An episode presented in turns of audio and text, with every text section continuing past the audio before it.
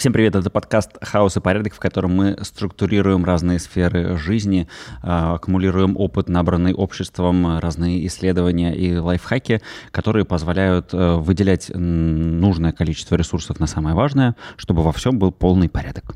Да, и мы не устаем повторять, что это подкаст для тех, у кого нет диагноза обсессивно-компульсивного расстройства, но кто ненавидит вот эти вот оповещения в углу иконок, особенно их количество. Сразу палец лезет э, закрыть это все, чтобы э, там ничего, ничего не было. Да, поэтому я отключил оповещения почти на всех иконках, кроме пару мессенджеров. Поэтому я до тебя сегодня с утра не мог дозвониться. Так и есть. И ведущий этого подкаста я Александр Лазовский, я тот человек, который не может приступить к еде до тех пор, пока не помоет всю посуду, которая участвовала в процессе приготовления. А, я Антон Лужковский, я тот человек, у которого в бардачке мопеда всегда заряженная бутылка воды. Это для меня порядок. И как вы можете догадаться из нашего, нашей подводки, сегодняшний наш подкаст про еду. Мы хотели поговорить вообще про порядок в здоровье, но вот мы сели с Сашей готовиться и поняли, что э, вот мы так углубились в тему еды, что, что первый выпуск у нас будет полностью про еду. Хотя вообще в целом здоровье, как вот мы считаем, состоит из порядка в еде, порядка в сне и порядке в спорте, в физической активности. Да. Мы про это будем говорить как-нибудь потом, а пока что начнем про порядок в еду. Э, Саша, что для тебя порядок в еде? Это хороший вопрос, потому что я приверженец так называемого интуитивного питания, при том, что есть ряд продуктов, которые я не использую. Да, например, я не пью алкоголь, я не ем мясо, ем только рыбу, я не пью кофе. Мы потеряли половину слушателей к сожалению, но другой мы приобрели. Вот, но при этом я исхожу из того, что ограничение в еде — это вообще вредно, и лучше заниматься интуитивным питанием просто осознанно. Очень интересно. Знаешь, а я, э, наверное, у меня был такой подход осознанного наведения порядка, у меня был запрос, это было где-то там почти 10 лет назад. Я при этом понимал, что навести порядок вот э, так, как может быть, многие воспринимают, э, что порядок в еде — это когда ты знаешь, сколько у тебя калорий потреблено, сколько из этого жиров, углеводов, белков, э, и все подчиняется какой-то вот норме и табличке. Вот меня со всей моей любовью к порядку это всегда приводило в такой тремор и, и в ужас. И я понимал, что такой вариант ко мне не подходит.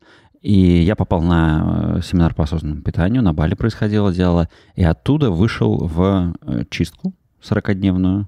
А, это был очень интересный процесс. А потом неожиданно так получилось, что я тоже отказался от мяса, отказался от рыбы. И вот это для меня стало наведением порядка. Я, в принципе, получил то, что хотел, я получил гораздо лучшее самочувствие, я сбросил ненужный вес, и все стало в порядке. Мне называется то, что ты, о чем ты говоришь. Несколько раз я был на так, голодании носоков, да, или чистке носоков, и после этого я вижу, что ряд продуктов просто не хочется есть, потому mm-hmm. что что-то из нас выходит, что требует, чтобы мы съели ту самую булочку или кусочек сыра. Вот ты говоришь про интуитивное питание. Для меня самый такой момент интуиции был, когда начиналась эта чистка. С неделю я ел один рис, просто рис три раза в день, не ограничивая себя в количестве. Не так уж и плохо, надо сказать, как это звучит. А потом через неделю э, задача была прийти в магазин, посмотреть, потрогать, пощупать, понюхать э, и выбрать два продукта, которые я буду есть всю следующую неделю вместе с рисом. Знаешь, как у Пелевина есть такая фраза о том, что, в принципе, 90% того, что может женщина дать мужчине, он может получить просто на нее посмотрев. Вот тут тоже я смотрел на еду, я ее нюхал и, в принципе, понимал, что есть ее уже и даже не так обязательно. Я выбрал тогда яблоки и огурцы. Причем, ладно, яблоки, а огурцы я понимал мозгом, что на 98% это просто вода, но ничего не мог с собой поделать. Я хотел огурцов. Очень живая история. Я даже немножко есть захотел, пока тебя слышал. Это интересно, потому что мой подход в интуитивное питание начался с того, что я начал разделять э, разные виды голода. Да, и вот, например, тебя сейчас слушаю, я понимаю, что у меня голод так называемый языковой или сосочный, потому что я представляю этот продукт, мне тоже хочется его попробовать, самый огурчик с дачи сорванный. Вот, это один вид голода. Это вот когда вкусовые сосочки хотят новых ощущений. Да, да, да. И когда они смотрят на шведский стол и думают, все мое, все попробую. Вот. А другой вид голода — это это голод эмоциональный, когда я понимаю, что мне так грустно, печально и одиноко вечером, что я возьму эту булочку, чтобы хоть кто-то меня погладил, хотя бы булочка изнутри, пока спускается по горлу. Булочка, которая гладит тебя изнутри, это прекрасно. Да, и помогает же в момент, пока гладит, но, к сожалению, не решает причину, за которую я испытываю этот голод. И, собственно, только третий вид голода, он ключевой, это голод э, тот самый желудочный, да, когда я на самом деле хочу есть. Вот. И в помощь в интуитивном питании, начи... ну, путь к нему для меня начинается с того, что я начинаю понимать, а сейчас я голодаю по поводу чего. И дальше я принимаю решение, окей, mm. это эмоциональный голод, но тогда я понимаю, что это я ем булочку, потому что мне грустно. Вот. А, и это про осознанность как раз на питания. И что тогда делать? Надо придумать, кто может тебя погладить вместо булочки? Это было бы хорошим вариантом, да, найти, как можно эмоцию, которую ты переживаешь, выразить не при помощи еды, осознавая, что еда ее все равно не заменит. Угу. Да. Но кажется, это, э, знаешь, подводка к нашему следующему выпуску про отношения. Точно. Э, оставайтесь на связи, подписывайтесь. Э, следующий эпизод будет про порядок в отношениях. А я так и представил себе, знаешь, такую подушку, э, такого самолетного типа в виде круассана, которая такая мягкая-мягкая, и ты подходишь к холодильнику, руку тянешь. Я понимаю, о чем ты говоришь очень хорошо. Когда какая-то стрессовая ситуация, то вполне себе естественная реакция заесть. Да? И тут ты бьешь себя по руке, берешь подушечку и поглаживаешь себя ей. Очень мило. Или котенка котенок вместо эмоционального голода. Х- хороший вариант. А еще ты сказал про сосочный голод и про шведский стол. И вот здесь вот, мне кажется, вот правило тарелки, мы хотели про него поговорить. Mm-hmm. Связано ли правило тарелки со шведским столом, что можно положить столько, сколько влезет, а потом еще можно бесконечное количество раз подходить? Знаешь, Антон, я думаю, мы можем все совсем связать, в том числе и здесь. Вот, а, и вообще правило тарелки про некоторый подход к еде. И мне тоже не нравится история с таблицами и с калориями, это слишком сложно для меня, и очень много занимает времени, а, и поэтому правило тарелки, которое звучит очень просто. У тебя есть одна круглая тарелка, 50% на ней — это овощи и фрукты, 25% на ней — это белок, зависит от того, что ты ешь. Если ты мясо или, может, не ешь мясо, тогда это растительный белок. И 25% а, — это гарниры, да, сложные углеводы по большей части. И придерживаясь такого правила, ну и выбирая размер тарелки, они даже разные бывают, да, как, э, чтобы почувствовать, что ты наелся, но не переел, угу. вот это вот некоторый способ удерживать себя в рамках, но не зажимать в них полностью, потому что, на мой взгляд, ключевая проблема, например, всех диет заключается в том, что они заставляют тебя ограничить, и потом ты, собственно, срываешься. Добираешь. Добираешь. Чуть да. милыми. Слушай, а вот э, великое японское правило относительно того, что надо вставать из-за стола немножечко голодным. Мы хотели с тобой э, это в виде шкалы насыщения, mm-hmm. да, рассмотреть. Это вот сколько? Вот правильный японец, он насколько по шкале насыщения насыщается, чтобы встать из-за стола? Мы вышли в Телеграм, наш э, шкала насыщения. Вот по шкале по этой насыщению это на четверочку. Mm-hmm. То есть там есть от 1 до 10, где единица ты очень голоден так, что сейчас готов съесть весь холодильник. Десятку ты так переел, что ты расстегиваешь пуговицу, потому что ты просто не можешь уже сидеть. Вот. Пятерка — это когда ты наел, съел оптимально, ты не чувствуешь себя голодным, ты достаточно сытый, но не чувствуешь себя переевшим, ты понимаешь, что на 3-4 часа тебе достаточно того, что ты съел. А четверка, когда ты чуть-чуть голодный. А пятерка — это норма, и шестерка, когда ты чувствуешь, что вот, ну, вот этот кусочек был лишний. Угу. Ну, то есть вот стандартный сет э, суши съел, больше ничего не добавлял, в принципе, таким где-то на четверочку и выходишь. Да, это будет где-то четверочка. Надо передать это, пересказать моим детям, потому что мне кажется, что они не следуют этому правилу. Вообще у меня был прекрасный диалог с э, моей 11-летней дочерью несколько месяцев назад. Она говорит, что она голодная. Я говорю, так отлично, вот э, борщ есть, мама наварила борща. Она говорит, я такое не ем, я хочу суши.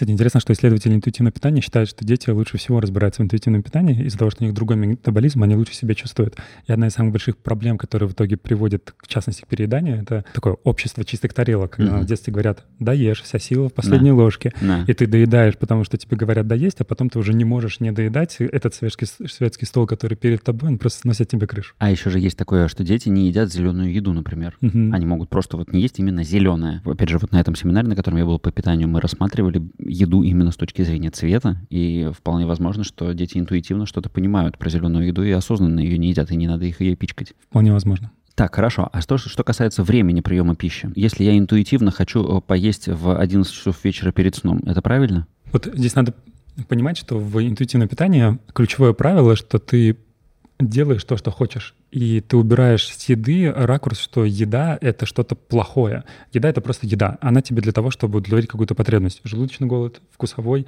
да, либо эмоциональный. Если я это сознаю, я могу позволить себе это сделать. Если я, допустим, один раз вечером сорвался и съел пачку чипсов, да, ну, окей. Пачку чипсов, отнесись... ладно, пачку пельменей. Пачку пельменей, окей, но не отнесись к этому как срыву. Просто ты это сделал, да, и не вини себя, потому что чувство вины, которое идет следом, оно гораздо более тяжелое воздействие имеет, чем просто съеденная пачка пельменей или чипсов. Ну подожди, значит ли это, что я из-за из чувства вины буду э, хуже спать, э, чем я буду спать из-за из пачки пельменей, которые у меня внутри? Возможно, но не факт на самом деле. Может быть, я из-за пачки пельменей буду э, съедать. Но одновременно, когда мы убираем невротическое отношение к еде, то в этот момент появляется осознанность, и вместе с осознанностью как бы естественные правила. К чему я говорю, что когда мы говорим про то, что, грубо говоря, не есть после 6, после 10 uh-huh. и так далее, это некоторое осознанное правило. Но если я его ввожу до того, как я убрал нев- невротический налет по поводу еды, uh-huh. то я не буду ему следовать, или если буду следовать, буду страдать. Поэтому идея, что мы сначала перестаем переживать и понимаем, что еда — это еда, а потом можно заняться уже интервальностью. И, например, не есть после 10 или после 9. Или после шести? Вообще интервальное голодание э, мне лично очень заходит. Мне, мне нравится этот подход. Э, он о том, что ты э, ешь 6 часов, а не ешь 18 часов. И говорят, что в, это, в этот период голодания 18 часов, где-то после 14 часов запускается процесс самоистребления всего вредного, всего нехорошего. Ну, собственно говоря, тот, тот полезный эффект, который есть в любом голодании, будь оно там сухое, мокрое, соковое и так далее. А, там есть одно заблуждение. А, принято считать, что Юсинори Асуми, японец, который изобрел якобы интервальное голодание, получил за это Нобелевскую премию, так вот это все совсем не так. Он действительно получил Нобелевскую премию в 2016 году, но за открытие, даже не открытие э, механизма аутофагии был до этого, а за изучение подробного механизма аутофагии на дрожжах, и он вот выяснял как раз, как у, у дрожжей происходит при голодании истребление вот этих нехороших, ненужных вещей. И предполагается, что это можно переложить на людей, но доказательств однозначных этому нет. Но я лично на своем собственном опыте знаю, что мне очень кайфово. Если я в 8 утра завтракаю, к двум часам я заканчиваю обед, и я дальше, в принципе, совершенно спокойно могу ничего не есть. Если только жена не наготовила ничего вкусного на ужин, если не пришли гости, так я могу, конечно, сорваться. А так, я действительно чувствую себя классно. Слушай, это интересно а, в том, что ты описываешь. Я вижу нашу некоторую разницу, и это интересно поисследовать. Да, ты говоришь, а так я могу сорваться. А для меня сам признак, что я могу сорваться, угу. это нарушение идеи интуитивного питания, потому что я считаю, что есть я, когда я нормальный, да. я нахожусь в таком-то ритме, и есть тогда, когда я срываюсь. И это запускает вот этот вот самый ну, психологический аспект, связанный с едой. Да-да, э, для меня, знаешь, это такой некоторый элемент досады. Это вот я решил, что все, класс, тогда я сегодня уже дальше и не буду есть, и, в принципе, все должно было бы идти хорошо, а прихожу домой, гости, досадно. Вот та- такого рода история. Знаешь, еще о чем вспомнил? Интересную вещь я читал у Харари. Он писал о том, что э, голод является чувство голода является самым таким главным ощущением, именно ощущением, которое позволяет человеку прикоснуться к Богу, потому что если он голодает, если он постится э, ради Бога, то тогда вот это вот чувство, которое возникает у него внутри, оно для него является моментом соприкосновения с Богом более серьезным, чем там любые иконы, идолы и так далее. Прям мурашки внутри, и я очень разделяю эту точку зрения. Я подумал, что не зря голодовки это происходят, потому что как высшая степень присоединения к чему-то, да, как высшая степень присоединения к Богу, так высшая степень присоединения к какому-то идеалу, который я отстаиваю, там, вплоть до голодания, такого изнеможения себя. Конечно, система постов, она является одним из вариантов наведения порядка в еде. Да подразумеваем, о чем мы? А, мы говорим о том, что порядок в еде, кажется, не имеет такой однозначности, как в других вещах, потому что на примере нас с тобой есть некоторые разные стратегии, угу. и каждому они подходят. Но, да. но вроде есть что-то общее, да, и что у нас есть общее? Правило тарелки, кажется, история про общее, да, что мы делим еду и а, шкала насыщения, угу. да, что это вопрос не только когда не я обожраться. ем. Да, да, да, да, ну и сколько я ем. Вот, и некоторая осознанность, что я понимаю, это голод какой, да, он эмоциональный, угу. да, он э, желудочный или он сосочный, и еще, слушай, тебя понял, что еще есть социальный голод. Социальный голод, потому что есть гости да. и все такое. И да. жена, которая и жена, готовила. Да. И если ты не поешь, вопрос, любишь ты ее, если ты не ешь ее еду. Ох, это к нашему выпуску про порядок в отношениях. Да. Есть э, разные подходы, да, а разные подходы в том, что можно устанавливать для себя какие-то правила, будь то интервальное голодание или будь то употребление или неупотребление каких-то видов еды. А есть интуитивное, когда ты перестаешь относиться к еде как к чему-то такому а, особенному, а как еда — это еда. Захотел — съел, не захотел — не съел. Все нормально. Главное, понял, почему ты захотел. Да.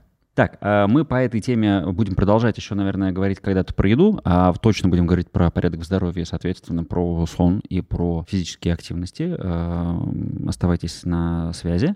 А, пишите, пожалуйста, о чем вам интересно было бы, чтобы мы поизучали, порассказывали про порядок в какой сфере. И у нас в телеграм-канале вы можете найти правила тарелки и шкалу насыщения, как ими пользоваться, чтобы их внедрить в свои привычки, в свои распорядки и навести порядок в еде в своей жизни таким образом. подписывайтесь на нас и э, посмотрите наш предыдущий выпуск, который был посвящен порядку в финансах в голове. На связи.